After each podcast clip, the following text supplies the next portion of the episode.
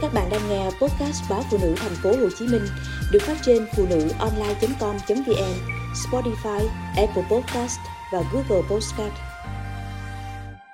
Cứ ế thì phải là trụ cột kinh tế. Giá như các anh chị chịu đặt mình vào vị trí của tôi một chút, họ sẽ biết rằng để kiếm được một đồng tiền, tôi đã phải vất vả thức khuya dậy sớm luôn phải đúng giờ, luôn phải chịu đồng nghiệp ức hiếp, luôn phải đề phòng, luôn phải cố gắng. Nửa đêm, chị gái gọi điện gấp gáp yêu cầu tôi chuyển 3 triệu đồng về đóng viện phí cho bố. Tôi cáu, bố mẹ có mỗi mình em là con hay sao? 3 triệu đâu lớn tới mức buộc em chuyển ngay. Chị có biết ngày nào cũng gần 1 giờ sáng, em mới được buông việc để ngủ hay không? Tôi lớn tiếng. Vì đây không phải là lần đầu, mà rất nhiều lần rồi. Hễ cứ ai ốm đau, dẫu bệnh nhẹ hay phải đi viện, thì việc đầu tiên các anh chị làm là gọi cho tôi để yêu cầu chuyển tiền. Không phải tôi không lo lắng khi cha mẹ đau ốm, mà do lâu nay số tiền dù chỉ một, hai triệu, các chị cũng chờ tôi. Họ đâu có khó khăn hay thiếu tiền mà chỉ vì một lẽ đơn giản. Tôi có lương cao và chưa lấy chồng. Một cô em gái độc thân bỗng nhiên thành trụ cột kinh tế. Hệ cứ có việc gì liên quan đến tiền là tôi bị gõ đầu. Tôi năm nay 32 tuổi, công việc ổn định. Thu nhập của tôi nếu so với số đông bạn bè cũng chỉ tạm ổn.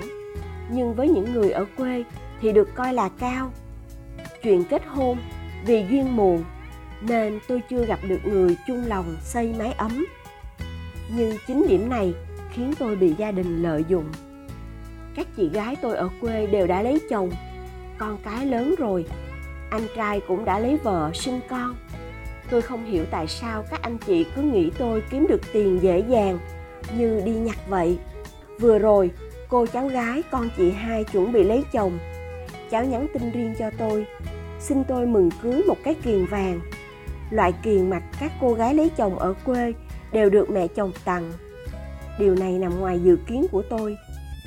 Vì là đứa cháu đầu tiên trong nhà cưới, nếu tôi tặng cháu một món quà như cháu đòi, thì sẽ thành tiền lệ. Tôi đâu chắc sau này mình đủ tiền để lo quà cưới lớn cho đám cháu tiếp theo. Lại nữa, anh trai tôi đã lấy vợ, nhưng chẳng chí thú làm ăn, chỉ suốt ngày ngóng tôi gửi tiền về. Con anh đi viện anh nhắn xin tôi. Hết tiền mua sữa, anh cũng gọi tôi. Thế nên khi bố mẹ ốm, anh ta chẳng thể đứng ra lo được gì. Lại đùng đẩy các chị gái nhắn gọi cho tôi. Lạ nhất là không chỉ người thân trong gia đình, mà nhiều người bà con chồng xóm cũng hỏi vay tiền tôi để làm ăn hay xây nhà. Tôi từ chối thì họ nói, bao nhiêu năm đi làm, chồng con không có tiền chẳng để dư ra hàng tỷ ấy chứ. Chưa dừng lại ở chuyện tiền nông tôi còn phải đứng ra hòa giải những mâu thuẫn của các chị với nhau. Rồi các chị với anh trai tôi. Có lần, dù bận rộn với các deadline, tôi vẫn phải về quê một chuyến, đến từng nhà các chị để phân xử các tranh chấp, cãi cò vì nói qua điện thoại hay mạng xã hội là họ không nghe, vì họ luôn dư cái tâm nên mỗi lần tôi kết nối điện thoại hay về nhà, việc thứ nhất, họ hỏi tôi lương tăng được bao nhiêu. Việc thứ nhì, họ dục tôi lấy chồng đi, phiên phiến lên, kỹ tính quá rồi ế dài ra rồi đấy. Còn hệ cứ thấy một cuộc gọi đến nào từ các anh chị, tôi lại rùng mình nghĩ lại có chuyện rắc rối và phải gửi tiền về rồi đây. Giá như các anh chị chịu nghĩ cho người khác một chút, chịu đặt mình vào vị trí của tôi một chút họ sẽ biết rằng, để kiếm được một đồng tiền, tôi đã phải vất vả thức khuya, dậy sớm. Luôn phải đúng giờ, luôn phải chịu đồng nghiệp ức hiếp, luôn phải đề phòng, luôn phải cố gắng. Còn chuyện hôn nhân, tôi nào muốn cô đơn? Mà vì duyên chưa tới, tôi cũng muốn gặp một người để yêu và được yêu thương lắm chứ.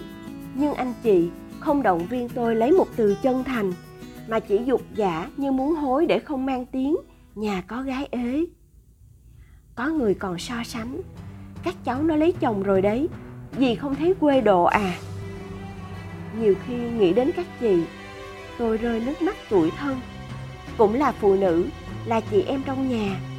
Lẽ ra, họ nên thấu hiểu, cảm thông, động viên đứa em gái muộn màng tình duyên, chứ không phải vừa coi thường, vừa vòi vĩnh, đòi hỏi tiền bạc.